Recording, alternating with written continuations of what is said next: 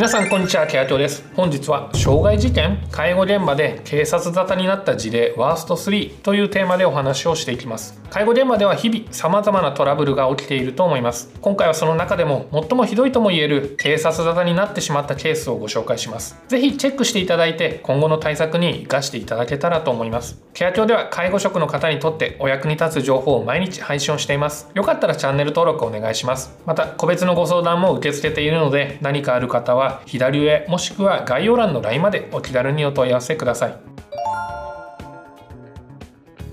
まず1つ目は利用者さんが監禁をされたと110番をする事件です。ご利用者さんが急に携帯電話で110番に今監禁されてます。助けに来てくださいと警察を呼んでしまうようなケースです。そのような通報があれば警察としても一応確認する必要があるので施設に警察がやってきます。警察は職員から事情を聞き安全が確認をされれば帰ります。しかしそれでも通報されたことへのショックや通報された方がもう一度通報する可能性への恐れなどを感じながら仕事をすることになります。実際にケア庁の LINE のご相談に寄せられた相談でも親身になって接していて信頼関係ができていたと思っていたのに通報されてしまいすごくショックだったという方がいらっしゃいました。皆さんの周囲でもこのような通報はありますでしょうか？コメント欄で教えていただければ嬉しいです。そしてなぜこのようなことが起きてしまうのでしょうか。一つ目は認知症の症状。認知症の症状の一つに妄想があります。よく聞くものとしては金品が盗まれたという思い込みである物取られ妄想。パートナーが浮気をしているというような嫉妬の妄想などがあります。そのようなものの中に被害妄想というものもあります。その一つとして監禁をされていると感じるものがあります。こういった方への対応方法としては何かに気をそらすことができるならそれを利用する。あえて時間を置いてからお声掛けをする。協力的なご家族であれば協力をしていただき誤解を解く。というようなことが考えられます。そして2つ目の原因としては説明不足。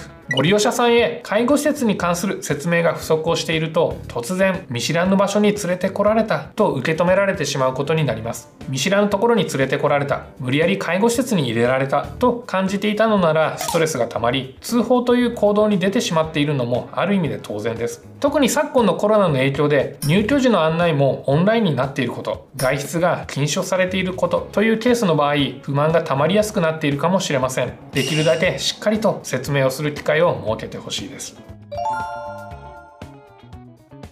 2つ目の事件は利用者さんの間で起きた傷害事件です。利用者さん同士のトラブルが全くないという事業所はほとんどないと思います。人間同士ですから当然です。言い合いになってしまっているちょっとした喧嘩をしているだけならまだいいのですが暴力を振るってしまう暴言を吐いてしまうとなると大きな問題です。ケア協へのご相談でいただいた事例で言うと認知症の体に不自由はないご利用者さんが他の利用者さんに因縁をつけて突き飛ばして転倒怪我を負わせたというようなことがあります。場合によっては怪我をしたご利用者への賠償を事業所が支払うことことにもなります。また介護職としても怪我をした人やそのご家族へのフォロー怪我をさせた人へのフォロー目撃をしていたり関係をする方へのフォローなどが普段の業務に追加をされる形となり非常に大変ですし精神的にも疲れてしまうものです。介護職ができる対策としては不穏な状態の時は見守りの回数を増やす。危険なものはあらかじめ利用者さんから遠ざける。仲が悪い利用者同士はできるだけ接触させない。仲の良い職員がいるならなるべくその職員に対応してしてもらうということが考えられます。皆さんの現場ではどのようにご対応をしていますでしょうか？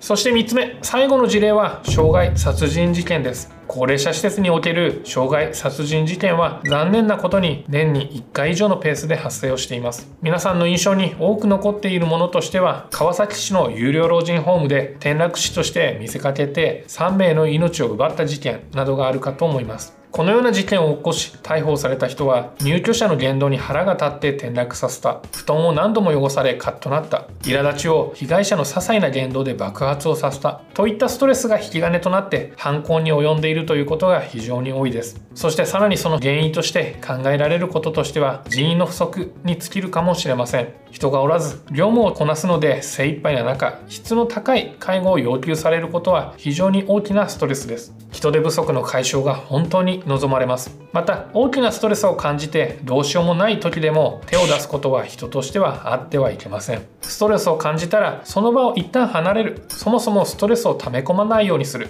というふうにうまくストレスと付き合えるようにすることが自己防衛としては考えられると思います。ケア協でも LINE の相談室でいろいろな方からご相談をいただいています不安なこと不満などがあれば是非左上や概要欄からご利用ください今日の動画もご覧いただきありがとうございました。いいね、動画へのコメント、チャンネル登録もお願いします。また、解除術に特化したサブチャンネルも開始をしたので、ご登録お願いします。ご相談は LINE まで概要欄からでも登録ができます。それではまた次の動画で、さようなら。